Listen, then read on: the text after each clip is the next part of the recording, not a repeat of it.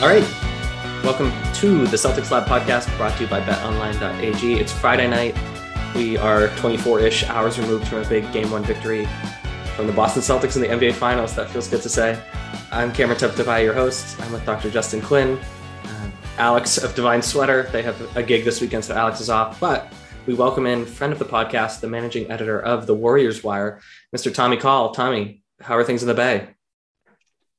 I mean, I'm still kind of processing what happened last night. It's it's still even like you said, 24 hours away. It still it feels like a bit of a shock of what happened last night because it was it's pretty crazy, and I'm excited to dive into it with you guys. Yeah, I mean, certainly we we wear green on our sleeve sometimes more than more times than others, but um, it was a great basketball game. I mean, for a playoffs that people have have said is kind of kind of whack. Um, this game was not whack. This game had it all. So, well, yeah, we'll get into game one we will talk about game two and we will talk about all things NBA, Adam Silver, Draymond's podcast, and on and on and on. Um, but first, I want to talk to you about our new friends over at Ticket IQ. They are offering $50 off all finals tickets if you head to Ticket IQ right now. Ticket IQ has no fees, meaning you'll save hundreds of dollars that you'd be paying elsewhere using sites like StubHub. If you use the promo code Celtics Lab with a capital C, all one word, you get $50 off your Celtics tickets. $50. Importantly, this promo code can be used for other sporting events as well. So whether you want to catch a finals game, go see the Sox or the Giants, this is your chance. Head to Ticket IQ today. All right, Tommy, let's talk about game one. Um, didn't quite go so great for the Warriors, although there's a lot of takeaways that I'm sure are mm-hmm. positive. Um, obviously, it started with just a historic Steph night, like a really fun Steph night. Then the game kind of became a, a, little bit of a rock fight. And then, of course, the Celtics just exploded in the fourth quarter. Um, so I'm going to do what we've been doing recently, which is Tommy, I'm going to give you any member of the Celtics that you want to talk about. It could be Horford, Derrick White, Brown, or Tatum, or Smart. Um, and you could just tell us what you think about uh, what you saw from them. So, um, yeah, Tommy, a Celtics player of your choice. Go. I, I, I would be remiss to say Derek Derrick White because I think he was kind of a little bit of a Warriors killer last night. He was the guy mm-hmm. that if you watch their defense, you watch the flow of that game, they were happy with him shooting those shots, and he was just drilling them. And a lot of those threes that came late were pretty open for guys like Al Horford. I mean, even Jaylen Brown got off a few open ones, but Derrick White was like defended pretty decent on a lot. Like he was pulling up over guys and letting it fly, and they were they were drilling Steph Curry s style three pointers. And I mean, you guys watch the Celtics a lot more than I do. Um, that was a bit of a surprise. I know he's been shooting the ball pretty well during the playoffs, but to see him kind of having that type of trigger was definitely something that I kind of noted like, all right, going into game two, guard this guy. Or guard him a little closer, anyways. Um, yeah. Should we should we do the Draymond thing now, or do you want to save it? yeah, we can get into the Draymond thing. Um, yeah, I don't know. I mean, obviously, covering the Warriors and um, living in the Bay Area, having guys like Draymond Green and Andre Iguodala having their own podcasts, getting their instant reaction from their mouths, not you know at pressures and things. It's been really fun this season. There's been some obviously some big takes along the way, but uh, just listen to Draymond's pod uh, earlier today, uh, him talking about the game, and one of the things he mentioned a lot was you know the three pointers, and and he is obviously the defensive captain, and people were asking him last night at the presser, you know, like um, why, why were some of those three so open? And it seemed like the way he talked about it, he was very satisfied to an extent with the guys that were shooting the three pointers, right? Like yeah. uh, he, you know, to let Al Horford and Derrick White and those guys beat the Warriors, that was kind of like their first option. Like if they were going to let a guy beat them, it was that group from the Celtics, not take away Jayson Tatum, take away Jaylen Brown, things like that, which kind of happened. Um, I'm interested in talking about uh, Tatum's night with you guys, but um, yeah, it was interesting to kind of hear his evaluation specifically of the game, specifically of the Celtics shooters, because that that's the story for me is the Warriors just gave up a ton of three pointers, and the Celtics looked like the Warriors a little bit in that fourth quarter with the small ball guys hitting timely shots. It, it was uh. Was Tommy, we, we lost you for a second. Well, while Tommy regains connection, I'll just add. Uh, he's coming back. Yeah, Tommy, you are exactly right that it was by design that the Celtics were as open as they were. Um, it was a historic night for the C's. They went 21 of 41 from three. They hit nine threes in the fourth quarter alone. So Draymond caught a lot of flack for what he said and how he said it, but I think he's he's technically right that this was by design. And if the Celtics are going to shoot nine of twelve from three, you got to live with that because that's that's the exception, not the rule. Um, and on the other side of the ball, I think we saw something similar with Steph early on. Justin, you noted this was that Steph was pulling up way further than the Celtics are used to guarding. So, oh yeah, the way that they drop on defense uh, and and allow the guys to fight through screens usually works because people don't pull up as far back as Steph does. So both teams played their defense the way they'd like to play it, and uh, Steph in the first, and then the Celtics down the stretch just made them pay. But I think it really, I would be I'd be surprised if it could happen again. It was just it was so fantastic. Um, Tommy, you still with us? Yeah, I'm here. Cool, fantastic. All right, um, Justin. No, no worries. Justin, I'm going to go to you. Pick a Celtics player that um, you want to talk about. I want to talk about Jaylen Brown just because that whole response would not have happened without him. Uh, and even though there were some moments where he was chasing after a ball getting poked out of his handle in this game, it was nothing like what we saw in the prior two series which as a sidebar we can discuss or not uh, was so much more enjoyable i think that is uh, just a unanimous uh, consensus all around that referees and flopping were not the topic of conversation after the game at all like i mean i hardly even thought about it but yeah. with that uh, Jaylen Brown is uniquely positioned in this series uh, to really be able to eat a lot better than he has, uh, probably since the Brooklyn series. And I'm really curious to see how they adapt, uh, the, the, Warriors adapt to him, uh, particularly if he gets going with this mid ranger that he was breaking out a little bit. Like most of his points that really caught our attention were three pointers, but like the mid ranger that he was using, the little thing where he like hops up um, mm-hmm. after like crouching down, that is something I think that could be super effective, particularly if they do try to mm, like junk the game up a little bit more, which I I don't think they're going to do in the next game. We can we can talk about that more, but I think for now, based on what we were talking about, um, what Tommy was talking about, this was more or less how they wanted to defend Boston Stars, and even still, uh, Jaylen finding a way to to will the Celtics back into the game and opening the door uh, for Al Horford and Derrick White in particular I think really made this this shall we say fairly unlikely outcome possible in the first place. I do agree. I don't think it's going to happen, but I also don't think that we're going to see, you know, Jayson Tatum, for example, shoot what was it, like three of 17 or something absurd like that. I really think that this was much more of like, let's see how this team plays. And we really kind of saw that in real time as the whole team was just utterly unready for Steph Curry in the first quarter. And we had that that wonderful mic'd up coverage from Marcus Smart yelling at them to change how they were defending him. So uh, I'm going to take a turn, and you kind of set set up what I how I was going to frame my little turn, which is hopefully I have a decade plus of talking about Jayson Tatum's performance in the playoffs. Um, so I got to talk about Al Horford, the birthday boy, because first of all, 26 points, the six threes. I mean, all of it was huge. Um, but the defense was really important. Um, excuse me, that connective tissue that kind of lets the Celtics do that that drop defense, that switch heavy defense. Um, it only works because Al Horford.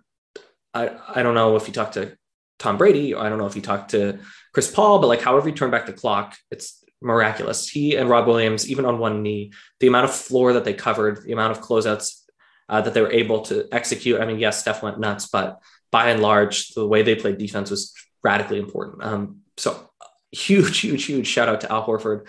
Um, but on the topic, interesting, uh, just because I have the box score in front of me, um, Jaylen Brown led the Celtics with rebounds. He had seven.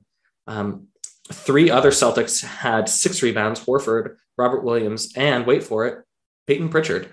So um, the two teams ended up with 39 rebounds apiece. Um, so it, it felt like there was disparity. And yes, Golden State was much better in the offensive class, but um, Horford and Pritchard and, and, and, all sizes in between seemed to contribute, which was nice. All right, let's do the, the other side of the ball. Tommy, pick a Warriors player of your choosing. Talk about Steph, Dre, Klay, or really anyone else, um, uh, wherever you want to go. I guess, I mean, Yeah, it would be a softball to talk about Steph, but I do want to talk about Draymond. I kind of in going back and forth with Justin before the series, just on our our separate um, websites. We I, I picked Draymond Green as an X factor in this series. I felt like the Celtics would kind of dare Draymond to be a scorer. Um, a lot of teams tend to do that, but he he he's kind of like the defensive like uh, I would say like the cracker, like the nutcracker, where he will take the defenses and kind of break them down. And there's a reason Steph Curry gets off those open jumpers. I just I can't believe you called Draymond a nutcracker. Oh, you didn't. I know. I you didn't I even miss a beat. um, he just like how he how he just kind of gets into defenses and can free up other guys. Right? He's he's such a floor general for being a forward, and that kind of gets Steve Kerr's offense going. Specifically, he counts on him. That's why that motion offense has been so devastating for the last six years or whatever it's been.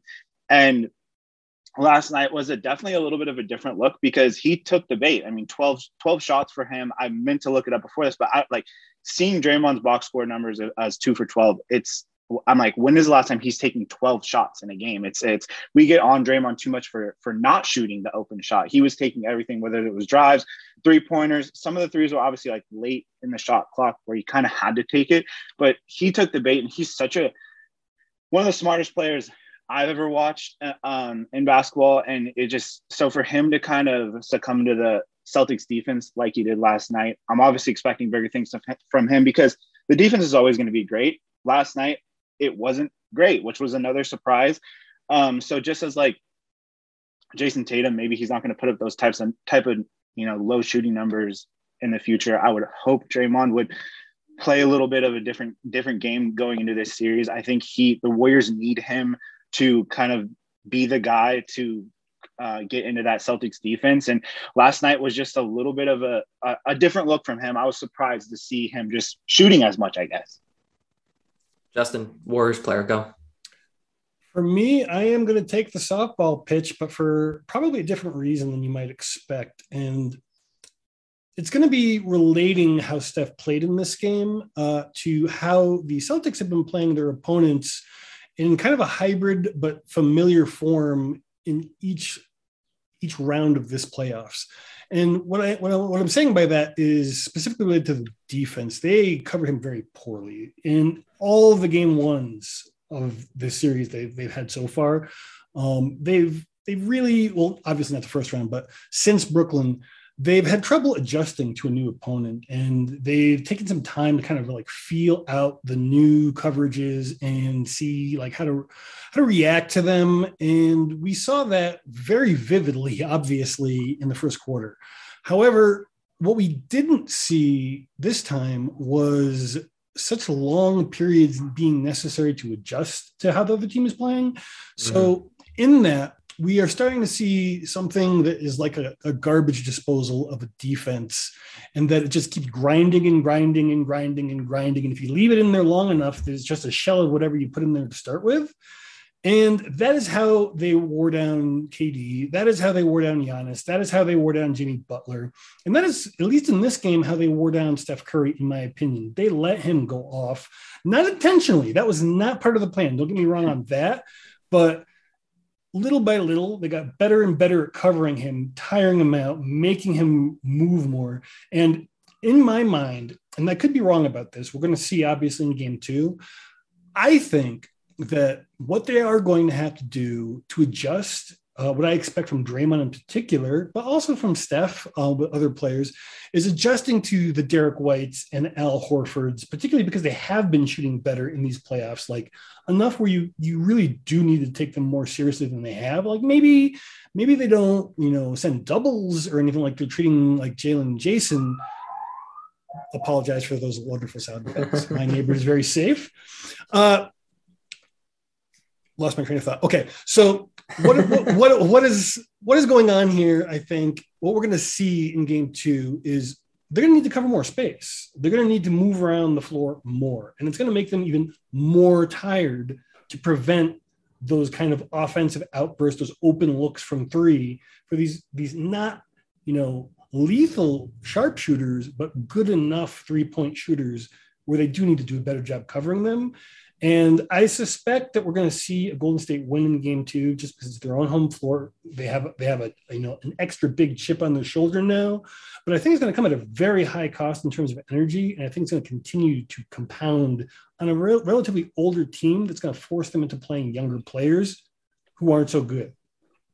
Just kind of speaking to this, um, you know the the the the you know term energy and how Steph was used in that game and wearing Steph down specifically. I think one of the big talking points here in the Bay Area, at least, I think it's blended probably to your guys' coverage, but like how Steph was used specifically in the fourth quarter. Steve Kerr's very, very kind of regimented in how he brings Steph off the bench.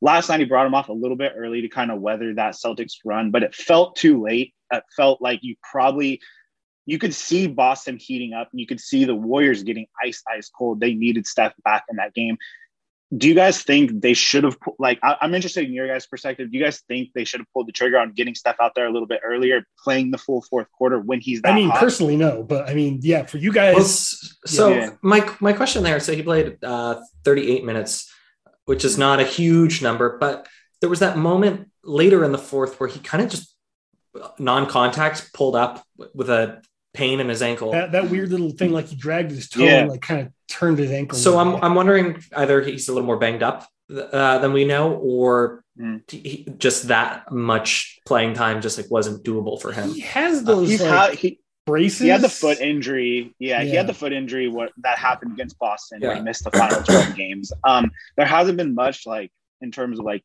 he's he's missing practice, missing any time. It's just you know I don't know, just just your star player. Um, sometimes I feel like Steve Kerr gets a lot of criticism for for years. It seems like this this conversation has happened on tons of podcasts talking about the Warriors, whether it's in the finals or whatever the situation. On a loss in the regular season, this is discussed. But again, in the finals, and it it felt like the easy decision would be to get him back out there. They brought him in 9:35, but I think it was a 12 point lead going in the fourth. At the time they brought him back in, it was already down to five, um, which is a lot that number five feels a lot closer even than it sounds. You know, it That's felt like the tides were, yeah, yeah, yeah, the tides were turning.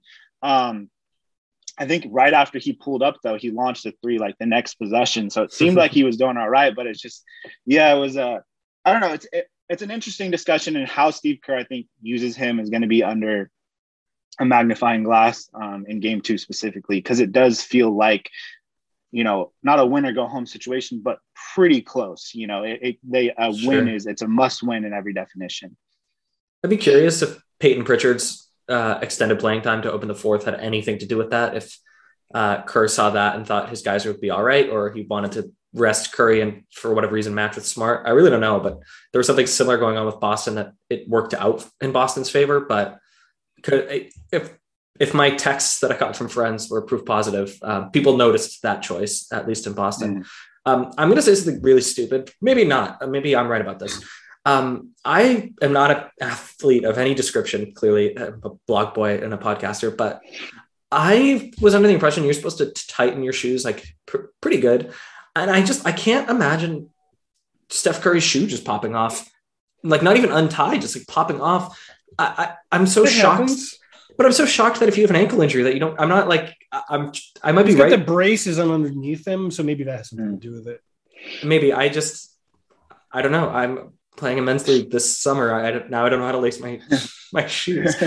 Right. I heard the Curry brand shoes just won some award for, I don't know, being really good basketball shoes. So take that for what it is.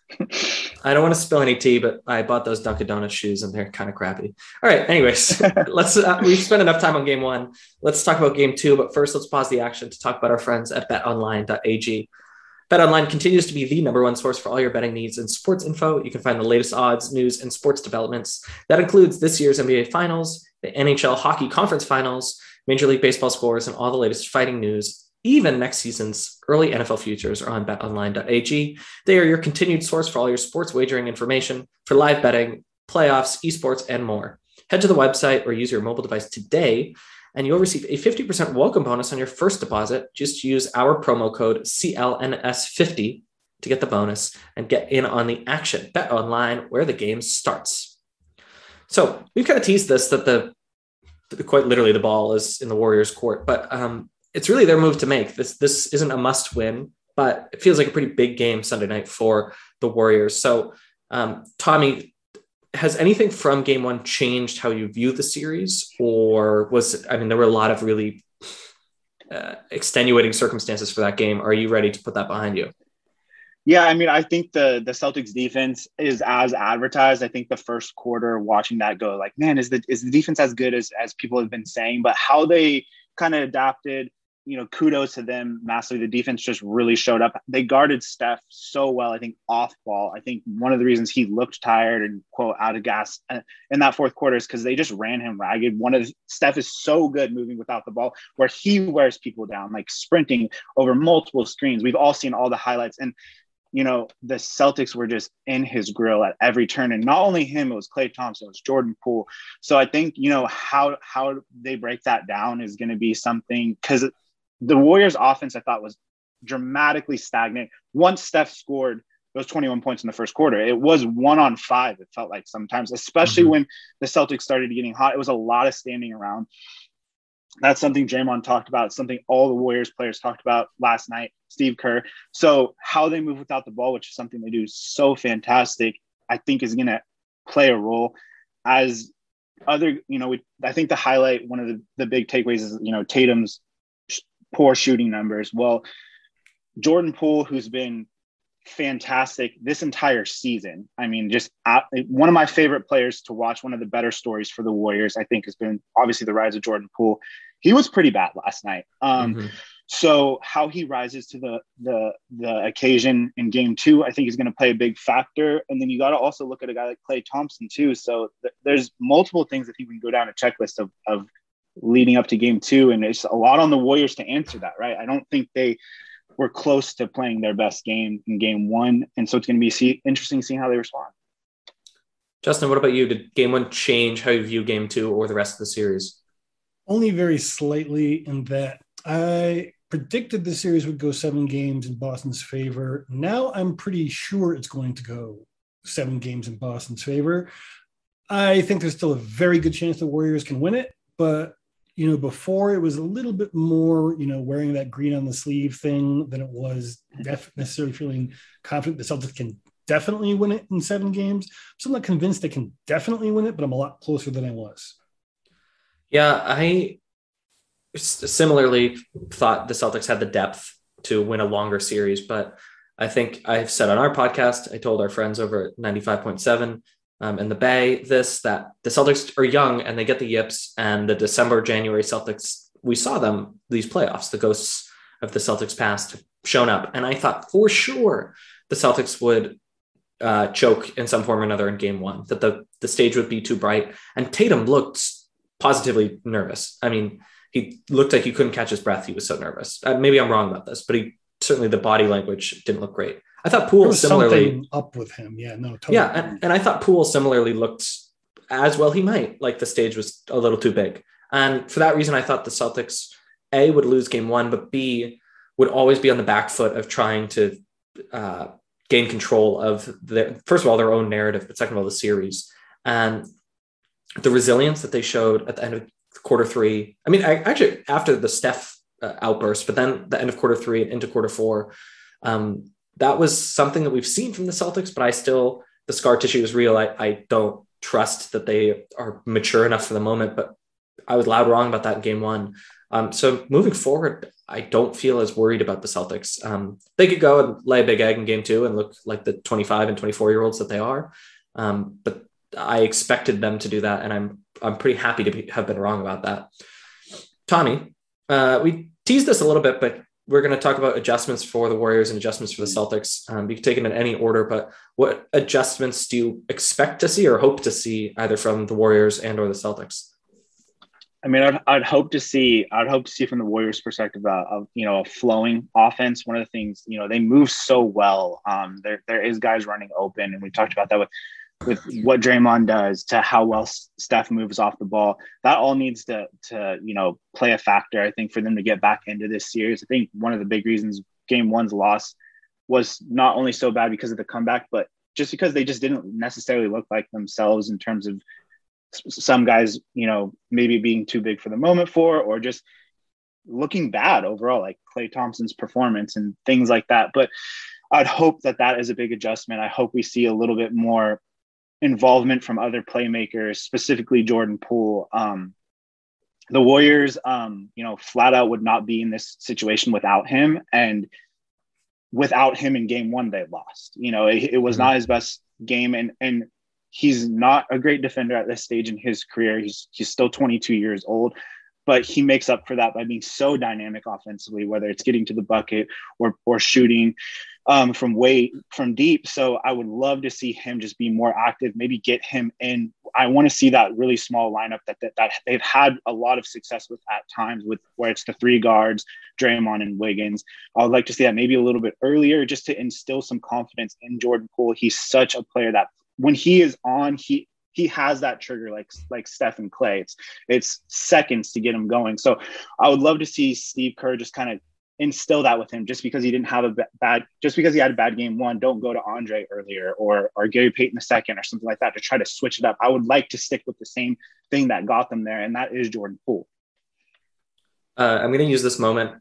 I think that the new death lineup should be called Poole in the gang um, but it sounds like Poole party is is the one that that's been one of the biggest like storylines questions any interview any bay area radio you listen to they lead off with what should the nickname of that lineup be, and it's just well, you should tell them that it should be Poole in the gang.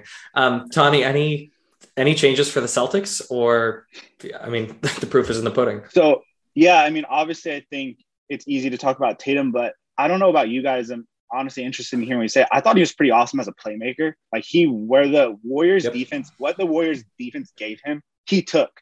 I mean, he was he got that offense fired up. He was a big reason that these guys like Horford and and Payton Pritchard were getting such open looks. I thought he was. I don't. I wouldn't consider that a bad game by him. Like I understand maybe the scoring wasn't there, but I don't think he played bad. I don't think that that needs to be the headline from this. I thought he was pretty awesome specifically as a playmaker, but I would like to see. I'm interested to see how he approaches that as a scoring. Is is he going to continue this, and they're going to rely heavily on Al Horford and these guys drilling three pointers.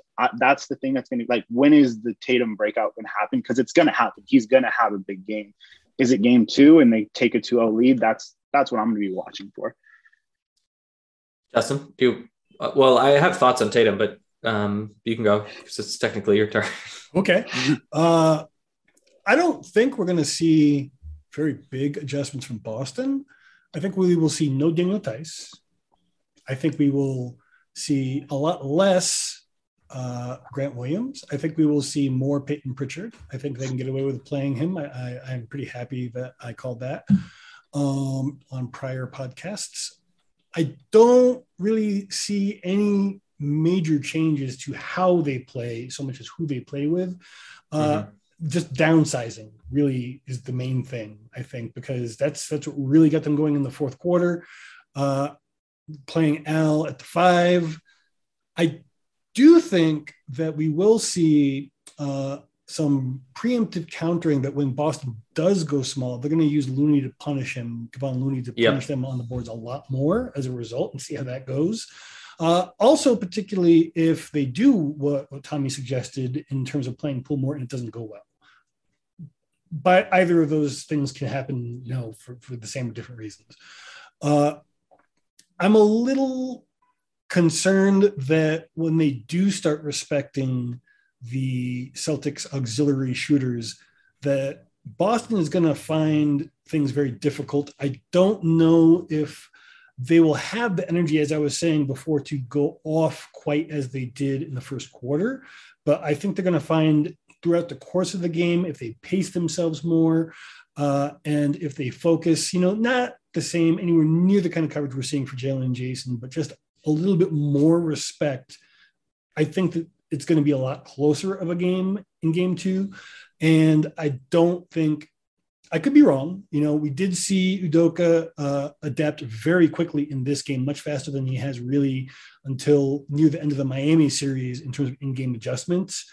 I don't necessarily expect Boston to have an answer to something like that just yet. Maybe they will, but like I said, I think that the momentum and uh, shall we say pride of of losing on their home floor for the first time in that building is going to be something that they answer very strongly with.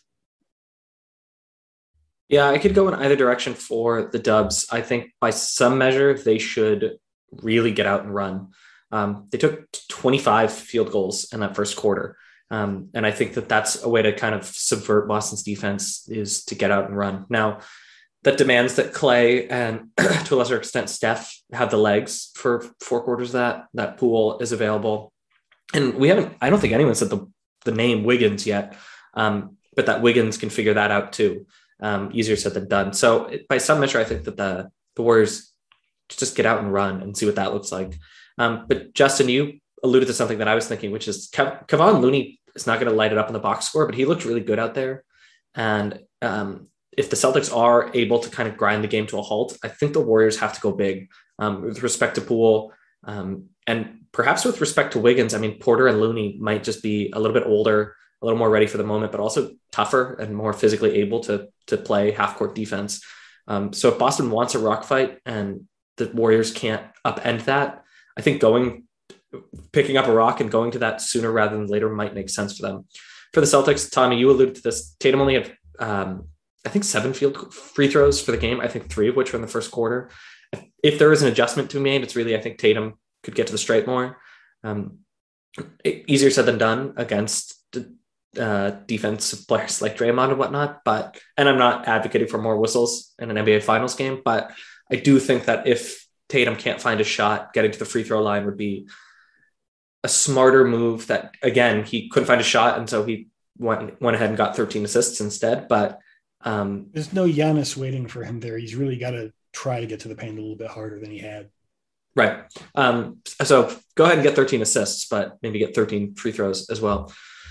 Tommy back to you. Uh, give us a quick prediction for game two. And while you're on the subject the next two games after that will be in boston. Um, how do you see things shaking out when the series switches back to Beantown. Yeah, I mean, I I do think that I, you know, the, uh, the side of me always just goes like, I don't know, that was a funky performance, and I that especially how they ended that fourth quarter, I really don't. I hope it doesn't bleed into game two. Sometimes those things transfer over in these playoff series, how they shot the ball late there and just how they looked overall.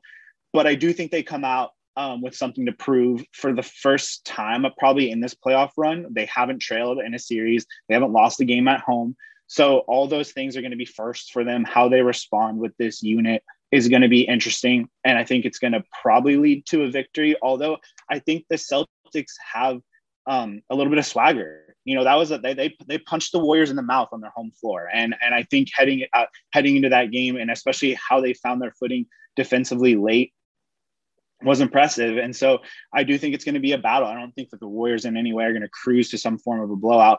Um, but I do think that they end up winning because you're going to have some bounce back performances from uh, hopefully Klay Thompson, Draymond Green. Um, I'm v- I, am very excited to see how the Warriors play um, in Boston. Uh, I've I've actually been looking forward to that for the series because they've played fairly well on the road throughout the playoffs, but they haven't had to go to a place like Boston um, yet this this uh, you know playoff streak. Um, they've cruised. I feel like for the most part through the playoffs. So now um, having to win back home. Uh, the home court advantage, like they need to win a game there, and, and throughout their playoffs, throughout the entire time, you know, this Steph, Draymond, Klay run, they've always played really well on the road, especially in the finals in Cleveland, things like that. They've kind of shown out. Toronto, a little bit of a different story, but they've gone and shown that they can win specifically in the finals on the road. So it's that now they have to. Now the situation's fully on them. But how that defense looks in Boston on their home floor is just a different beast. All right. Justin, same question. So I want to say that the Celtics are going to win both games on their own home floor. I've already said what I think is going to happen in game two. But if I'm being realistic, at least one of those two, well, three games, the the Achilles heel of this team, its youth and inexperience and tendency to take the foot off the gas just a little bit when they're up is something I'm concerned about. I think that's going to happen in game two. It might happen in another one of those games uh, in Boston.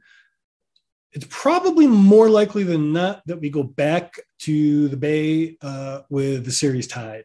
So I'm predicting, you know, a seven game series. I think we're going to end up getting there, you know, three games, three games. Uh, it's not going to be it's not going to be a blowout for those those of our, our fan base who are very excited and saying, you know, Celtics in five, or you know, I'm even like I could see a six game series if if they do win both of their games at home. Uh, but for now, I'm still sticking to the seven game series. So. Yeah, I mean, if you watch just the first and the third quarter, you would think that it's Warriors in five. And if you watch just the second and fourth quarter, you think it's Celtics in five. So the law of averages, it's probably going to be a longer series. Um, I do think I would have talked a big game that the Celtics were going to lose game one and it wasn't going to be close. And I was happy to be wrong about that. So uh, I don't know what's going to happen in game two, quite frankly. Um, let's do this. I got one more question about the series, and then we just have some NBA news and whatnot. Um, Tommy, I'll go to you first. Did game one change who you would uh, who you think might win Finals MVP. So I don't know who you had going into the series, but has that changed at all? And do you think anyone, by the way, took themselves out of the running? Not exactly, because I would probably think the two front runners would get it, whether that's Tatum or Steph, however the series went. Steph looked like he was gunning for the MVP finals. Yeah. That's been such a big discussion around his legacy at this point. And so it looked like he was going for it with how he was shooting the ball early. Um, however, uh, you know, I, again, I, I don't chalk that up as a bad game for Tatum. I thought he was he was pretty good, just in a different way.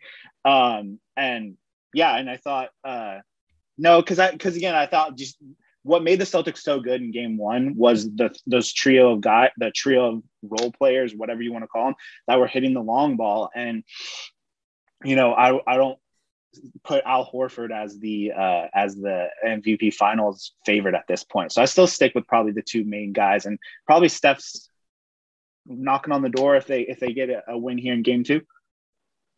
Justin, I actually, like most of us, thought it would more than likely be Curry or Tatum as well. And the only thing that this has really changed for me is, you know, Horford always seemed like kind of like a dark horse, particularly if kind of the judgment of his play in this series bleeds into past series and what he has done to keep the Celtics afloat through them. But now I think there's actually a re- reasonable chance that Jaylen Brown could end up winning, yep. particularly if he keeps playing the way he has.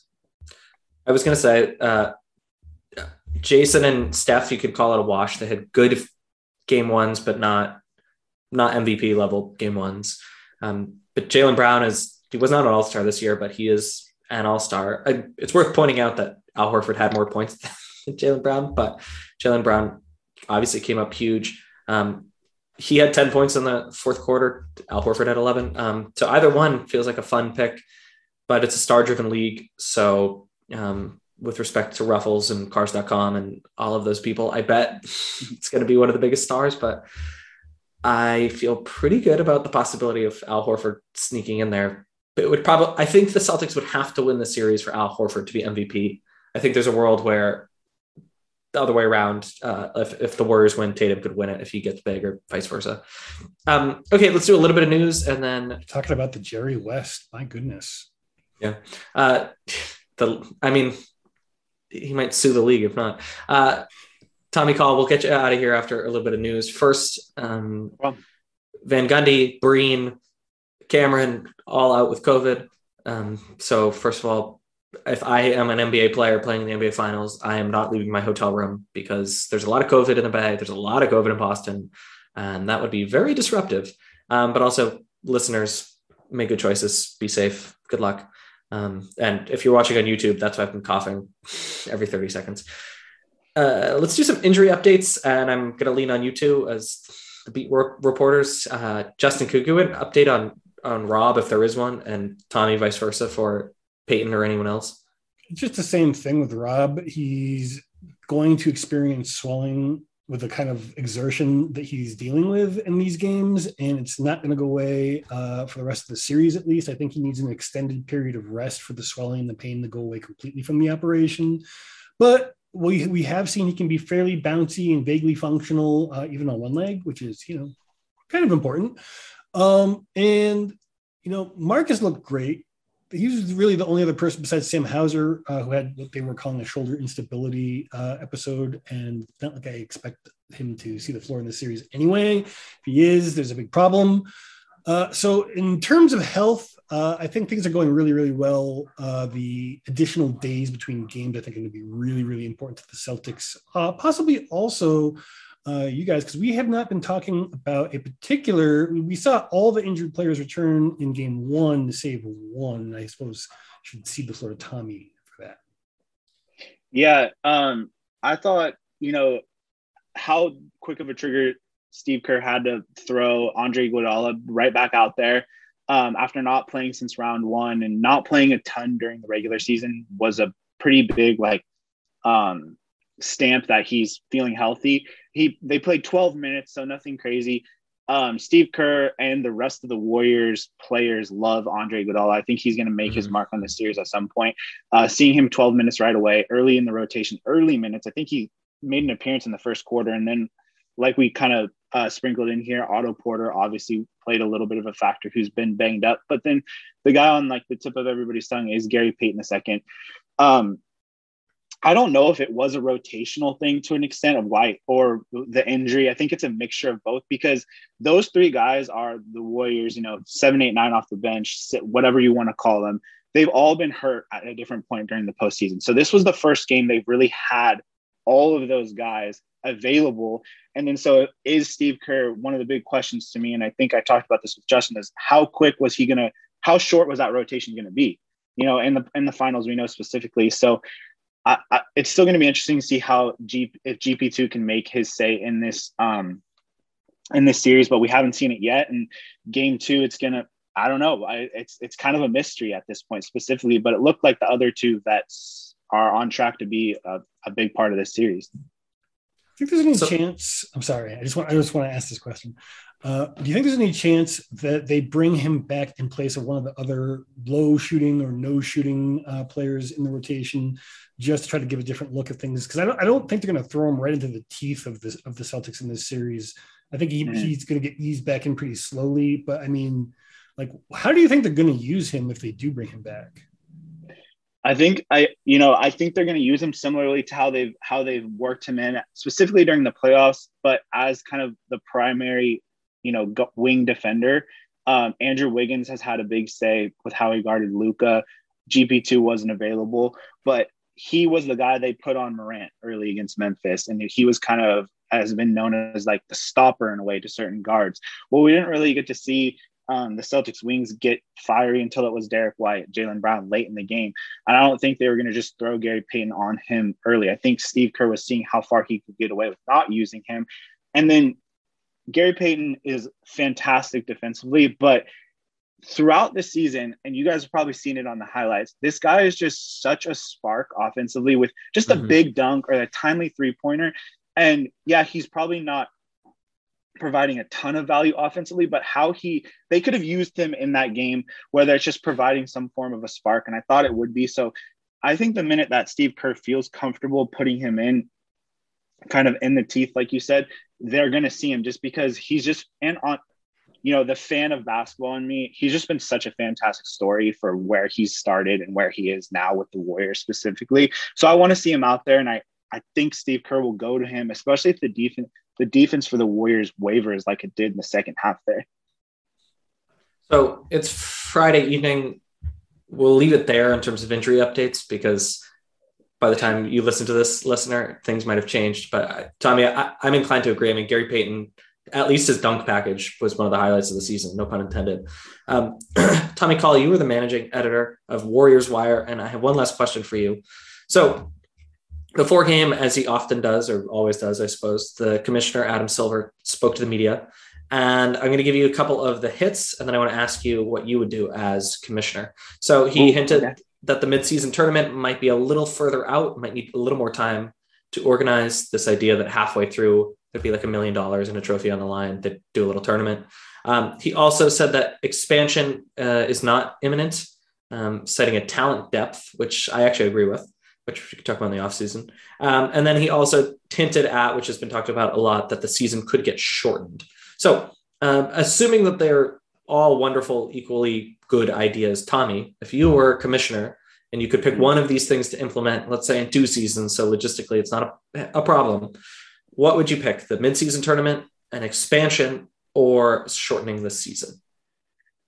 I think the clear winners is shortening the season, and and just because one thing we've seen impact the game we love, the NBA overall, is injuries, unfortunately. And I just I don't think with all the money on the line and just the advertising, there should be back to backs. I mean, these guys play at such a high level with what they do to their bodies, and us as fans or media or whatever you want to call it, sit there and just be like, these guys should be out there every single night. It's like that's just not as realistic to say as it once was and and it's the product is suffering because of it because we want to see our stars out there and it just is such a better it's it's fun to watch right and so if there was a outlet where you could give these guys a little bit more rest and make the games you know so you can't punt on a game and and sit everybody and send them back home if it's the final game of road trip type of thing and where every games matter a little bit more during the regular season.